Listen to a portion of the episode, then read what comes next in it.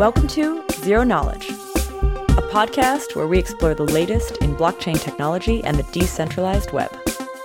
The show is hosted by me, Anna, and me, Fredrik.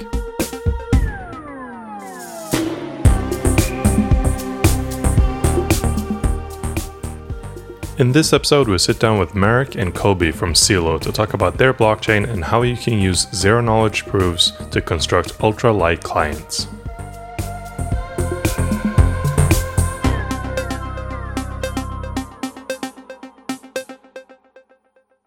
Before we start, we want to say thank you to this week's sponsor, Aragon One. Aragon One is working to make decentralized autonomous organizations, or DAOs, easy and accessible to create and manage. If you love working with talented designers building smart user interfaces, or if you are simply excited about DAOs, then you should check out Aragon One's available jobs. The company is currently hiring a front end engineer to help build the platform for modern organizations.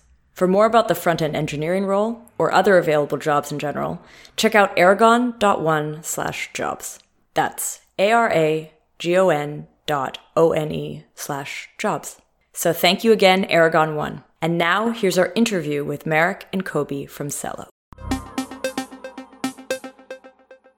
So today we're sitting down with Marek and Kobi from Celo, and we're going to be talking about light clients, uh, how zero knowledge could potentially be used to make light clients lighter, and why this would be desirable. Um, welcome to the show, guys. Thanks. It's great to be here. Thanks. So maybe to kick off, what is Celo? Uh, so Celo is a permissionless platform that makes financial tools accessible to anyone with a mobile phone. And I think what uh, makes us maybe a little unique is our product focused approach. And so we're um, very focused on um, end user usability, uh, and we're very focused on financial inclusion. And so that means that we go out, we've done a lot of user research. We've done over 150 uh, user research studies in the field um, in around 10 countries or so. And we use, we've used that to guide our work. Uh, oftentimes synthesizing that research and taking it back to the team, uh, and then um, using that to guide the development of the protocol. And I think what's interesting with this approach is that we learned really early on that we had to develop in a full stack manner we knew that people to reach um, our target customers we needed to build for mobile and to deliver a great mobile experience we had to build in a manner where we were building both the platform and the mobile app on top of that where does the light client come in to this exactly yeah and so to deliver a great um, mobile experience uh, in a fully permissionless censorship resistant manner uh, it's important to have a very good light client protocol. And so I think there's been a lot of work that um, you know the bitcoin community that ethereum has done to really bring us to a point where light clients are i think feasible uh, but they still require too much data to be actually practical in day-to-day use and so one of the innovations that that Celo has uh, done is to create a light client protocol that requires only just a trickle of data while remaining uh, fully censorship resistant. I really want to dig in more into sort of how you've built a lot of these things because I think that's an, an interesting and somewhat unique story and, and ties into the light client stuff as well. But maybe before we go in there, what about you guys? Where are you coming from and how did you get to this space? I'm, a, I guess I'm an entrepreneur. I have a background in computer science. Um, did my undergrad at the University of Toronto and then later went to MIT for my PhD. And uh, at MIT, I met Rene, uh, who's one of the co-founders of Celo. And back then, um, in a class taught by Tim Berners-Lee, we we created our first company uh, called Locu, uh, which was um, in the semantic web link data space. So uh, some of you might recognize that that was actually the original Web3. Tim Berners-Lee was uh, looking to do to data what he did to documents, namely make them interconnected and accessible to everyone. And, and so we ended up uh, actually starting a company uh, around linked data. Uh, as is, I think, common with startups, we, we kind of pivoted towards becoming a machine learning company that was helping small businesses better compete against kind of the Amazons and the McDonald's of the world through data. And, and that company did well. It got acquired a couple of years later. And it was actually, I think, the weekend after we got acquired that uh, I was at Outside Lands and um, Brian Armstrong actually showed me the the Coinbase um, app on his phone and actually sent me my first Bitcoin.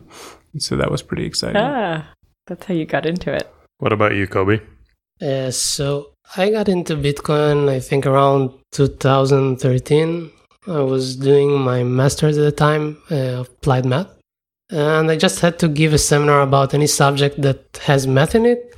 So I heard about Bitcoin a while before, and it fascinated me. So I just gave a seminar about that, and since then I couldn't leave it. So that's I think how I originally got into it. Uh, I got involved in Ethereum later on, I think in uh, early 2015, um, a bit before Olympic, I think. Yeah, and later on, I think in 2016, I heard about Zero Knowledge, about what Zcash was doing, and I started uh, experimenting with it, working with it, and also tried out like proofs of replication that has been designed by that point and that's how I got into uh, leading a team of ZK Snark developers for a few years in, in QEDIT. And uh, yeah, after that I met uh, Marek. We actually met at ZK at the ZK Proof Workshop. Ah, which is a good place. Yeah, we met at ZK Proof. That's true. what? So, what role do you guys take in the company in Celo? Yeah, so I'm the uh, CTO and one of the co-founders of cLabs, which is one of the kind of companies working on Celo. I'm in cLabs, uh, uh, leading the cryptography effort. Ah, nice. Kobi, would you say are you like on the research side, or are you also doing some engineering? Actually, I'm doing a lot of engineering okay. and some research. Cool. So you were talking about uh, Celo and sort of being mobile first, being focused on usability. Um, you know, it's kind of obvious that yeah, obviously usability is good, but why did you decide that these things should be your goals? Like, how did you come to that point where you know mobile first is a requirement for us? Yeah, I think it comes down to our mission. So Celo's mission is to create a monetary system that creates the conditions for prosperity for all. Um, and uh, everything that we do is kind of in service of that mission and just in service of advancing financial inclusion. And so for, for us, even though we're very, very excited by um, kind of crypto and blockchain technology, it's really a, a, means to an end and not an end in and of itself. And so uh, when you take this kind of viewpoint, um, you kind of naturally end up really focusing on the end users. And I think that ties into what I was talking about with how you've built things. So uh, this is not something that we've talked about yet, but you actually forked the Geth code base and started modifying that. So you didn't start building everything from scratch. Why why did you make that choice? So I think we initially started by um, trying to build on Ethereum to create um, a great mobile experience that that could kind of meet the needs of our of our target users.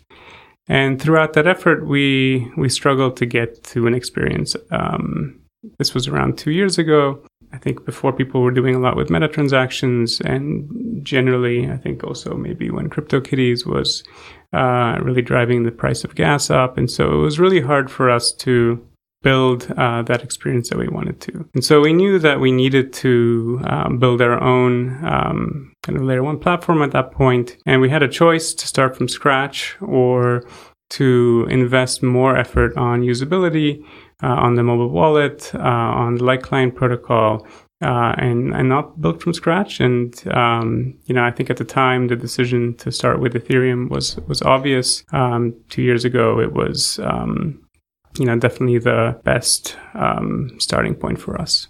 And why did you choose to fork Geth and not Parity? Yeah, that was a really hard one actually. uh, we we were looking at both um, very closely, and um, I think the big reason was just at the time Parity was um, not uh, compiling to uh, the mobile platform yet and didn't have a version that we could link into a mobile application. Uh, I think that's changed obviously since then, but as we made changes to our consensus protocol, as we made changes to the light client protocol, um, it meant that um, bringing parity up to uh, the place that we were with Geth just took more currently just takes more effort than we have time for um, but it is a, a hope of mine that we can actually do that um, i think having two clients running um, on a network i think is just um, there's a lot of goodness that comes from that and so i think it's definitely uh, near to our hearts Hmm. and uh, Does that mean that is your is the majority of your stack built in Go? Some of it. Um, so actually, a lot of our um, protocol we ended up building in what we're calling system smart contracts. So Celo is a proof of stake protocol. Uh, it has a lightweight identity um, system that makes it easy for users to find each other by phone number. It has a stability protocol that allows you to send stable value easily to, to people. Uh, and it has full on chain governance uh, for all of these uh, system smart contracts. And all of these are written in uh, upgradable uh, smart contracts that, uh, in effect, can be upgraded through governance and only through governance. But are these like is it then is it also kind of using a solidity like language to write the smart contracts on a Geth like client? Exactly. Okay. Yes. So much of the protocol is written in Solidity. Um, and uh, and then we do have changes, obviously, at the Geth layer as well. We have for the proof of stake protocol, uh, we run a protocol that's somewhat similar to Cosmos, where we uh, through uh, people staking the native coin on the platform, which is Celo Gold for us, uh, can um, elect uh, 100 or possibly more at the time of network launch validators that then perform PBFT consensus. And this is really nice because it uh, allows for very short block periods, it allows for one block finality, and uh, it allows for this really interesting and new uh, light client protocol that we've created. Cool.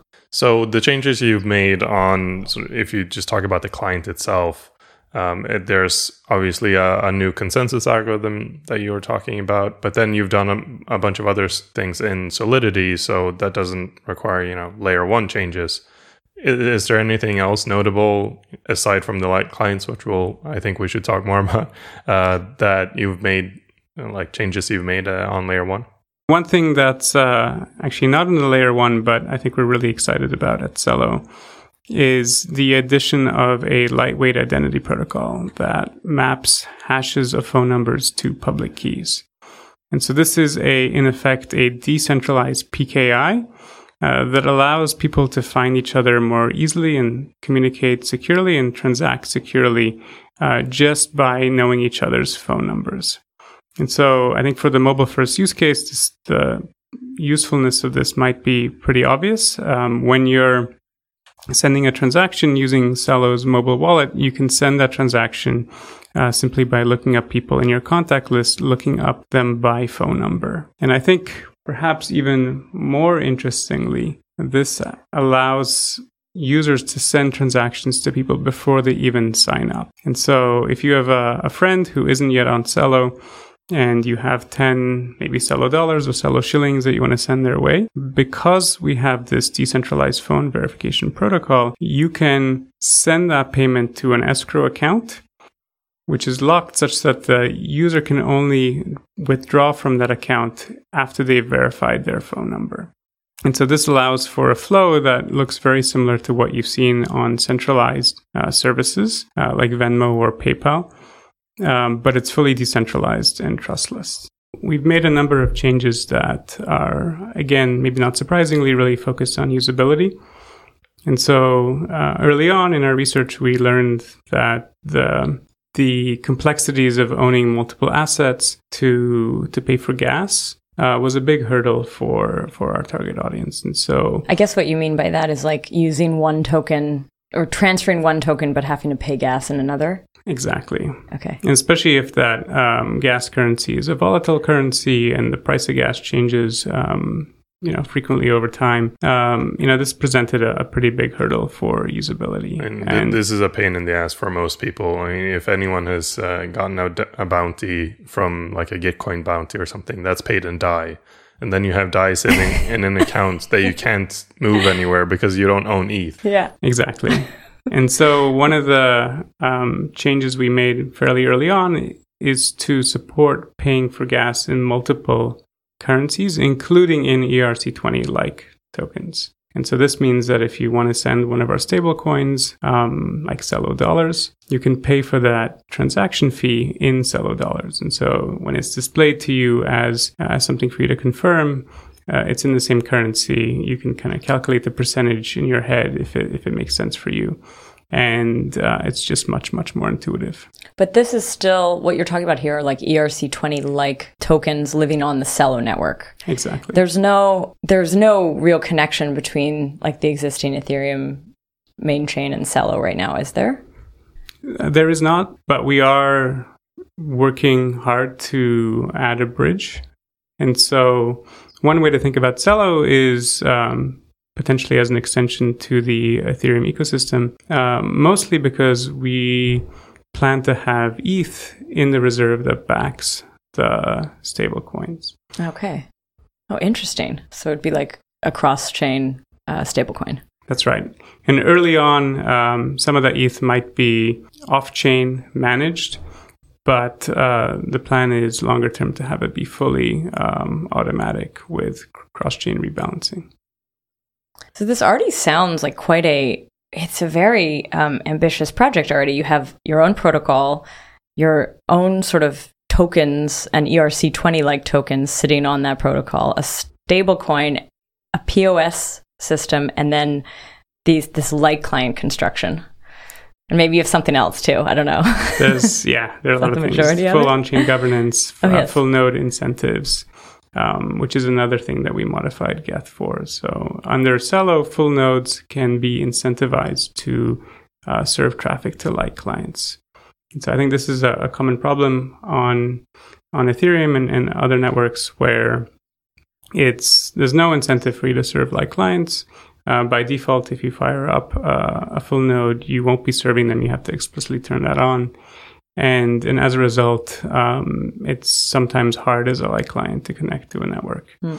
And so with Celo, we take this coffee house um, model where serving the um, information that you need to to fetch your balance and to access the protocol is free, but when you want to transact, then you have to pay. So it's similar to being able to kind of sit at a table, maybe work with your laptop, but if you want a coffee, you have to pay for it. Okay. And uh, and we do that by modifying the transaction um, object to uh, include a an account that part of the transaction fees need to be uh, shared with. And a full node can choose not to forward those transactions if they don't have their own account listed in that transaction. That's interesting. So, I mean, this is something that I've asked people to build for like two years is an incentive model for light clients. but is does this mean that if someone wanted to, they could modify the light client to basically just remove that extra fee? They can, but then full nodes will likely not forward their transactions, and so they wouldn't really be able to get around it. So when I'm sending a transaction, I'm doing it to a full node and then they forward the transaction only if a fee to them is included in that transaction. Exactly.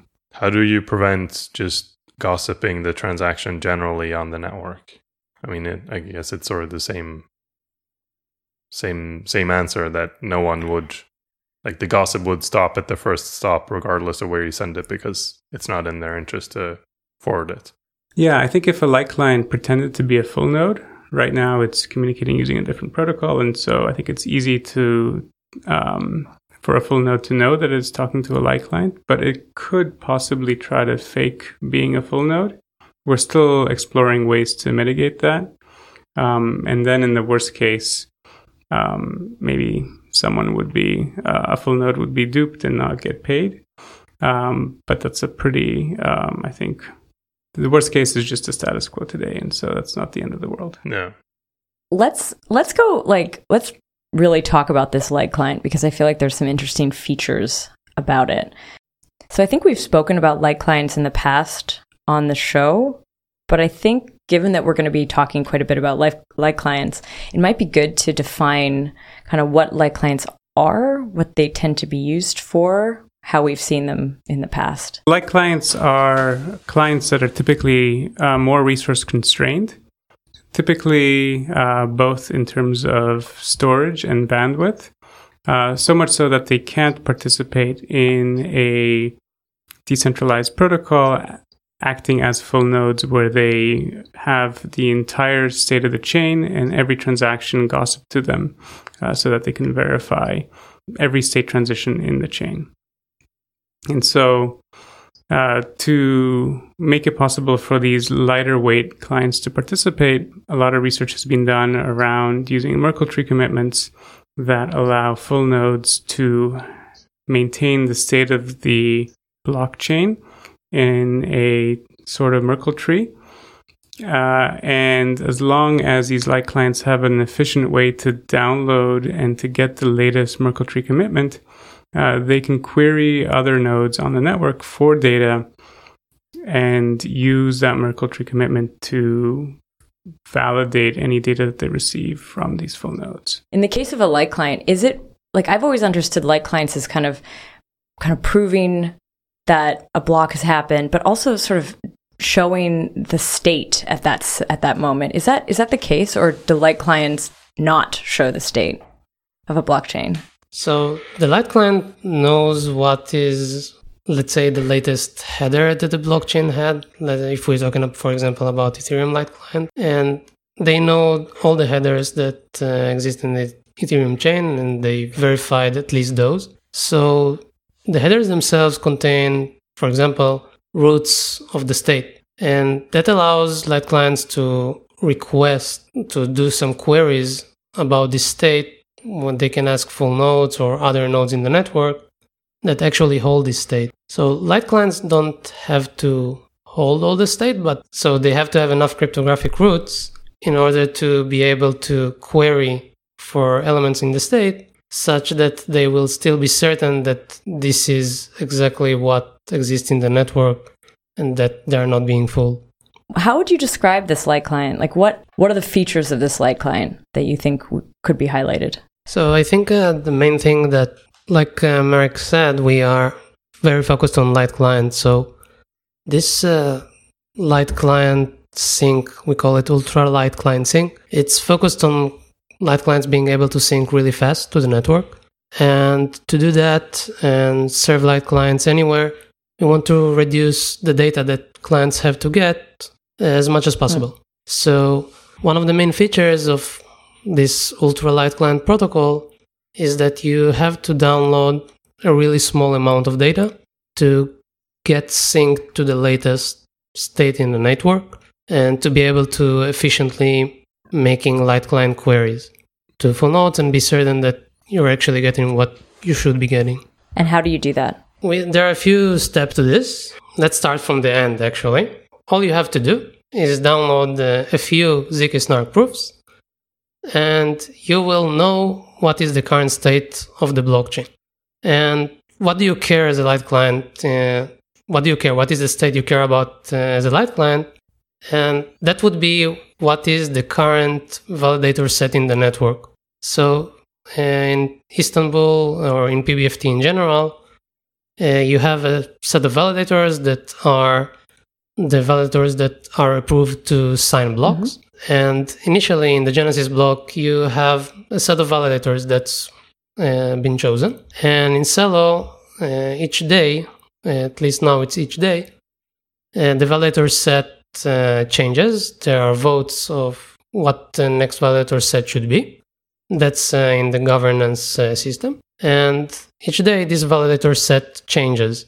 So a light client would, at most, need to download uh, this last block in each day, which we call an epoch. And after they do that, they would be able to know what is the current validator set for that block. So we start at day zero, we have validator set to the Genesis block, and then after day one, we need to download just the last block uh, in this epoch, and we know the validator set then. And this, by the way, gives you a 17,000 times reduction in how many headers you have to download. So this alone is already pretty substantial. Oh yeah, uh, blocks are really fast. So currently they're around five seconds for each block. So you would have to download a lot of blocks to sync a day. Mm. Yeah. So um, this is this would be a naive light client. A naive light client would download the last block in each epoch, and they would have to sync. But this is still uh, a lot of data to download. especially after a year passes, uh, you have to download quite a bit of data. So we aim to reduce that even further. So the way we we approach that is first of all uh, we started out with uh, signatures with ECDSA signatures on blocks, and that means that whenever a block is authored, a majority of the validators have to sign this block in order for it to be accepted by the network. So a majority in the case of 100 validators would be more than 66. And that means that each block contains 66 ECDSA signatures. So that's something that grows really fast. And we wanted to reduce that. So the first thing we did is replace those signatures with BLS signatures. And the nice thing about BLS signatures is that they're aggregatable non interactively. So that means that instead of 66 or 67 signatures, we can have one aggregated small signature uh, for each block and especially for each last block in an epoch. Is that like a, did you like put it in a Merkle tree? Like how did you make it from 66 to 1? Uh, so that's something that's uh, really nice and native in BLS signatures themselves. Mm-hmm. There is a nice uh, protocol that uh, you can do. You basically add up all the signatures and you are able to verify as long as you also add up the public keys that would verify these individual signatures. And if you run this, uh, let's say the sum of the signatures uh, in the normal BLS verification equation, uh, it would still pass. And you would know that this set of public keys signed this aggregated single signature. I think uh, like anyone who's familiar with the ETH2 protocol knows they're also trying to use BLS signatures for the signature aggregation of validators. Um, but you're using a different curve, if I understand correctly. You're using the 12377 curve, which is newer. Yes. Why did you pick that one? That's because we still weren't satisfied with the amount of data you have to download. So we further uh, went ahead and designed this snark based protocol where instead of having to download the last block in each epoch, you just have to download the snark proof uh, that shows the following. Let's say we're at uh, block zero and we have the Genesis validator set and we collect on the side, um, let's say 100, 100 epoch blocks. And what we do, we de- then take them as provers. We can then take these 100 epoch blocks the validator set that changed or the difference in the validator set that changed in each epoch and run this transition inside the snark proof. Now, that would get you from knowing as inputs the validator set at the Genesis block to the validator set at block 100 without having to see all the epoch blocks in the middle.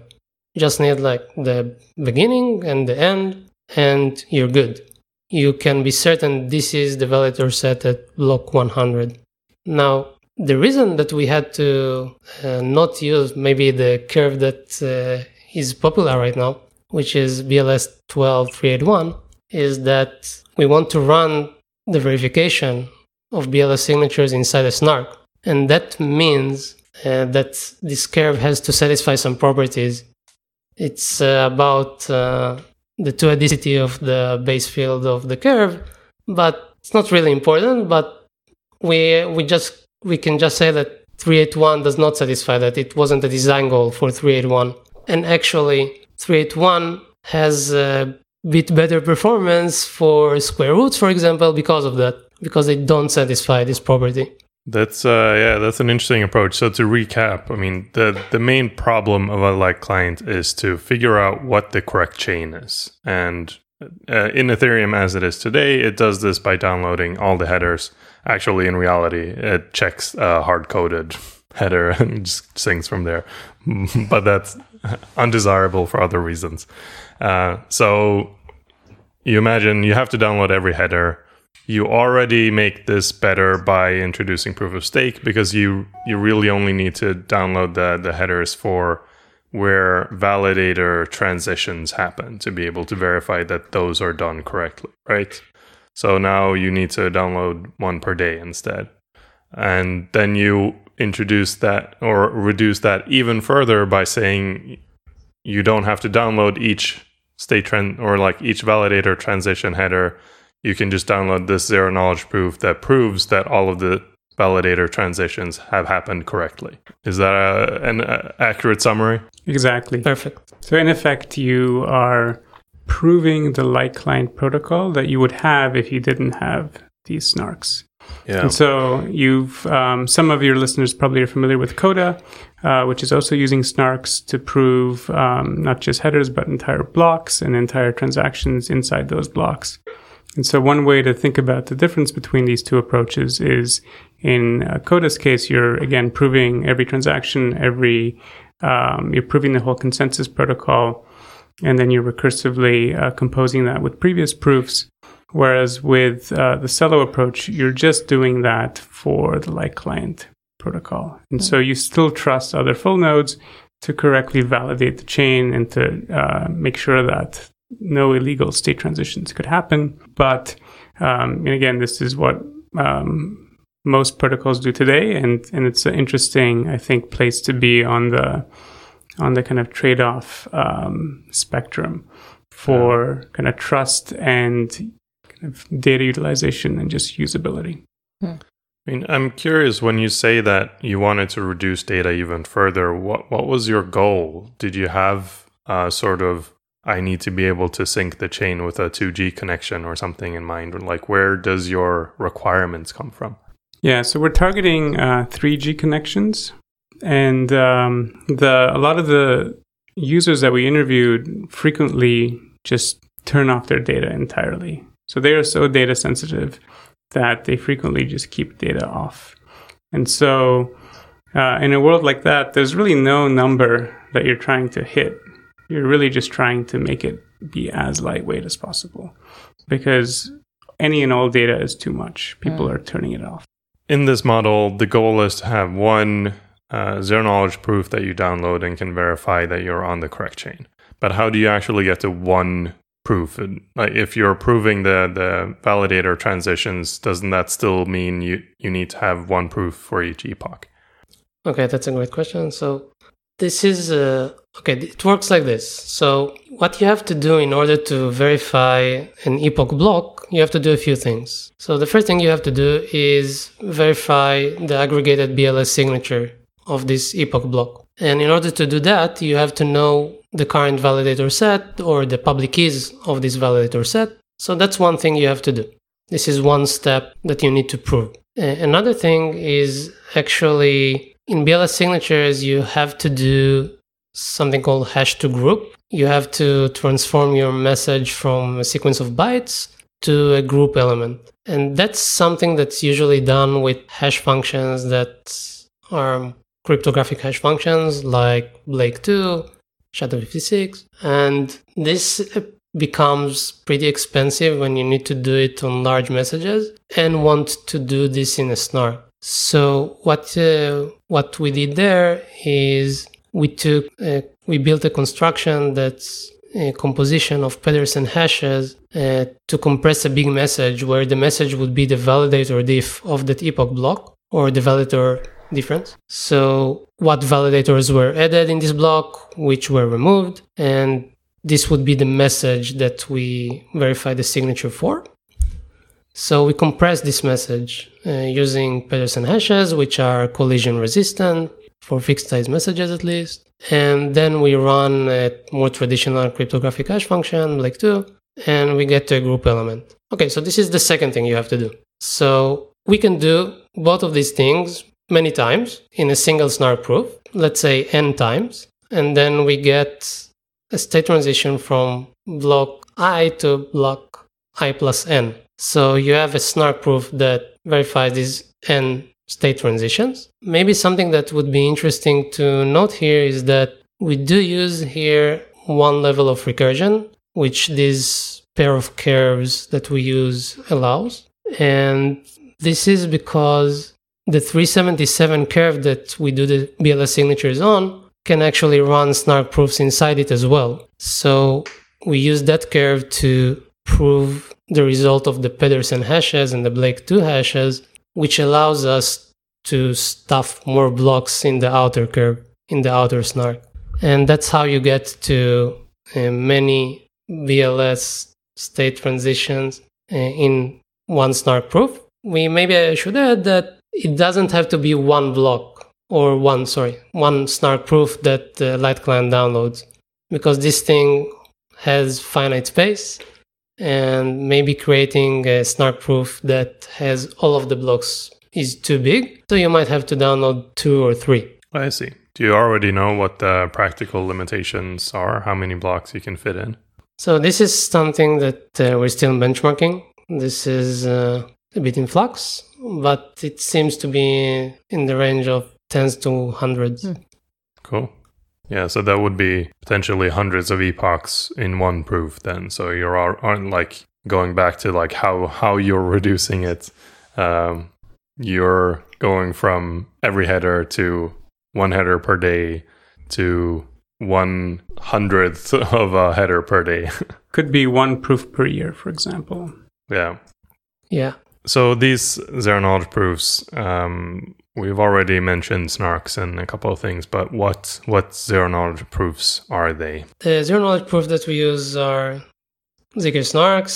Um, we actually used a pair of curves that uh, the Zexe paper introduced. We use the same curves, but in a very different construction than what uh, the Zexe paper used them for. And the proof system that we use are um, some of the known ones. So it's gonna be um, either Bowe-Gabizon 18, which is let's say a, a variant of Groth 16, which is simulation extractable. And we're still seeing if we can reduce that to something that has less guarantees and a bit more efficient. But if not, we're good with that. Are you are you experimenting at all with like a universal setup, or are you doing a more traditional trusted setup? So this is something that we're definitely exploring. We expect that for future works, universal setups or universal proof systems will improve the, let's say, the user experience and the trust a lot. So this is something that we would really want to use in the future. And we're exploring to use that in future. But for projects. now, you haven't actually done a trusted setup or anything. This is just sort of a theoretical thing you're going to do in the future when you deploy this. Right. So the plan is to port the powers of Tau ceremony that uh, that has been done for Zcash sapling. That has two two steps in it. So one step is about something that is not circuit dependent, something that everyone that uses the same curves can enjoy and just want to make snarks about uh, in those curves. And the second phase in that setup is making that creating the proving and verification keys for the specific circuit you want to run. So what we we hope to do is to collaborate uh, with the community to do a Powers of Tau ceremony for these curves. So if anyone is interested in in creating or doing a setup for these pair of curves and is interested in using these sexy curves, and this is definitely something that we would be happy to talk about. That that's a whole new uh, phrase. Sexy curves. that's uh, It's uh, almost as if they planned that. Yeah. Um, Yeah, we, we talked to them about Yeah. the naming, and it, it was slightly constructed.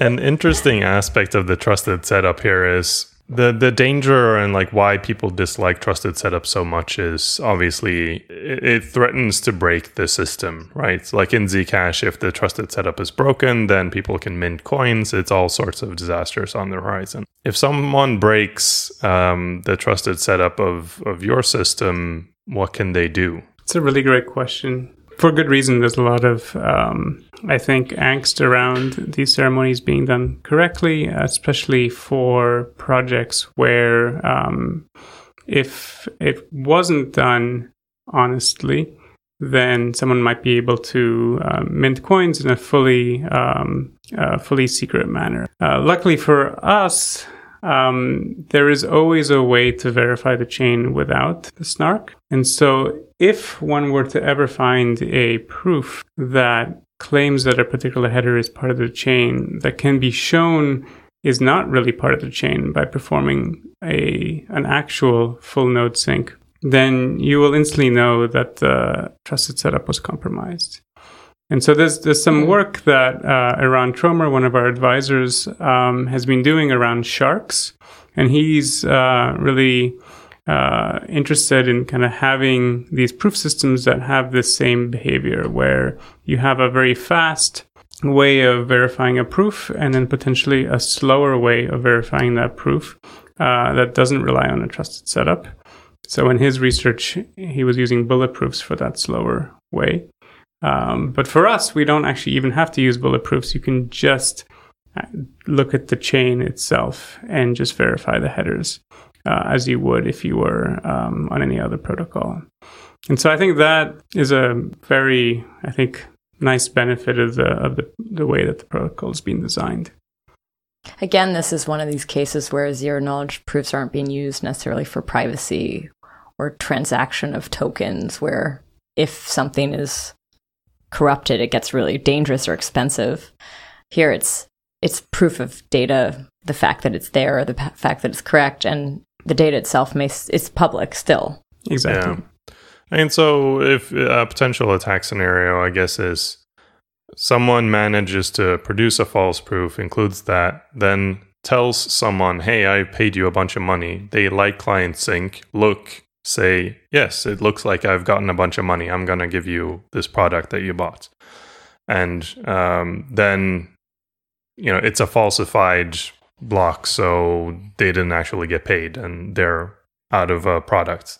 So it's sort of you could um, execute a sort of double spend attack on one on like a particular targeted user, I guess. But then what you're saying is if there is at least one full node who are is syncing, then as soon as they see that block and try to verify the proof and say that you know that this thing is wrong, um, they they could sound the alarm and basically tell the community in some way that hey, this thing is falsified. Don't trust this.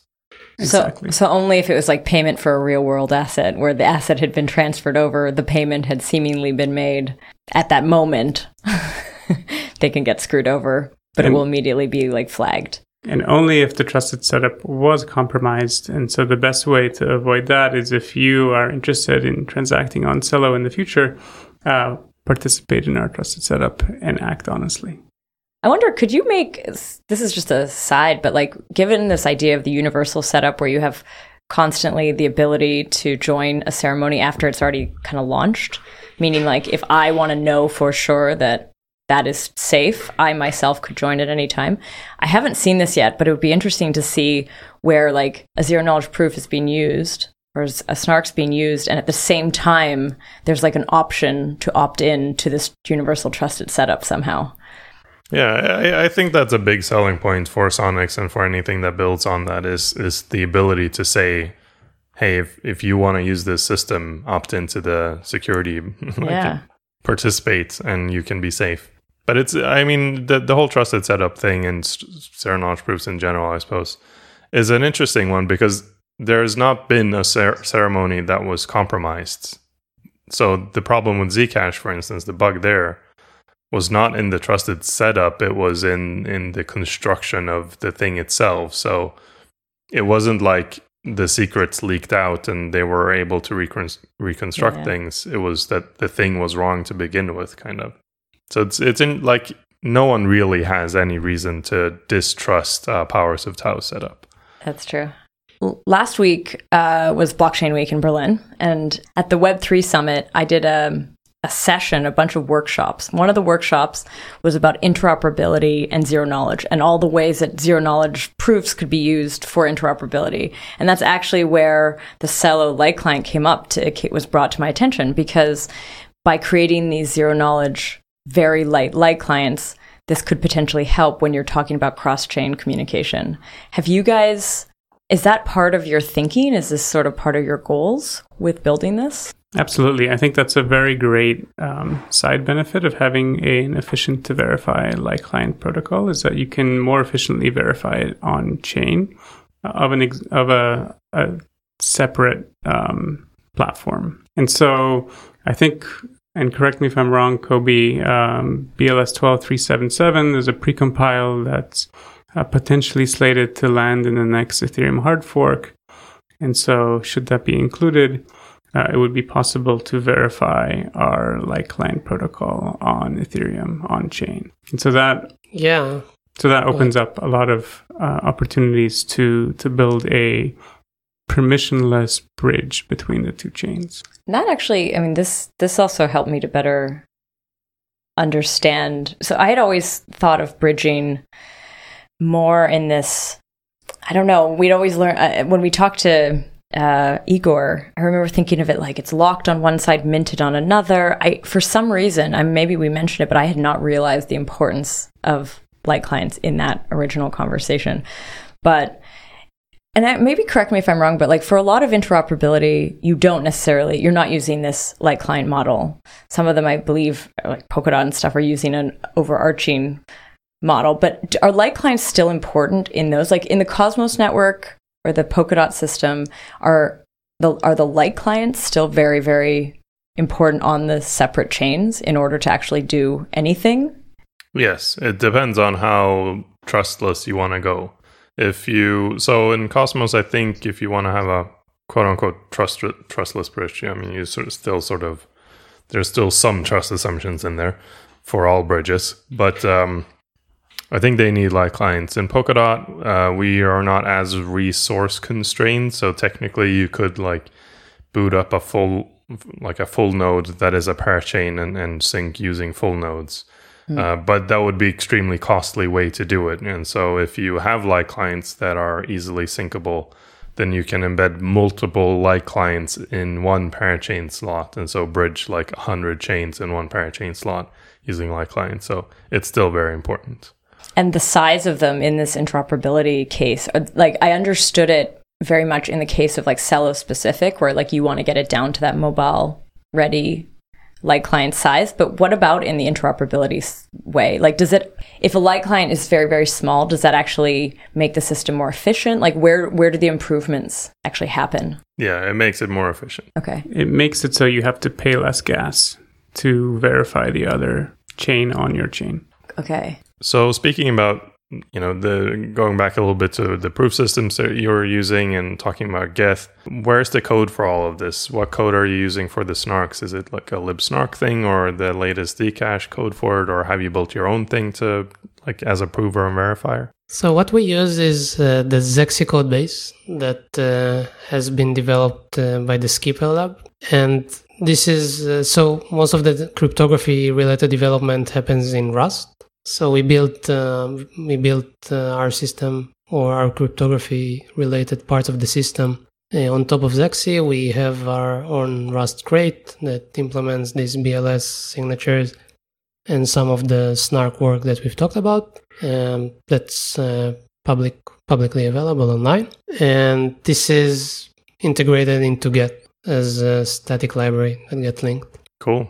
And all of it is open source, and you can find it at github.com slash celo dash org.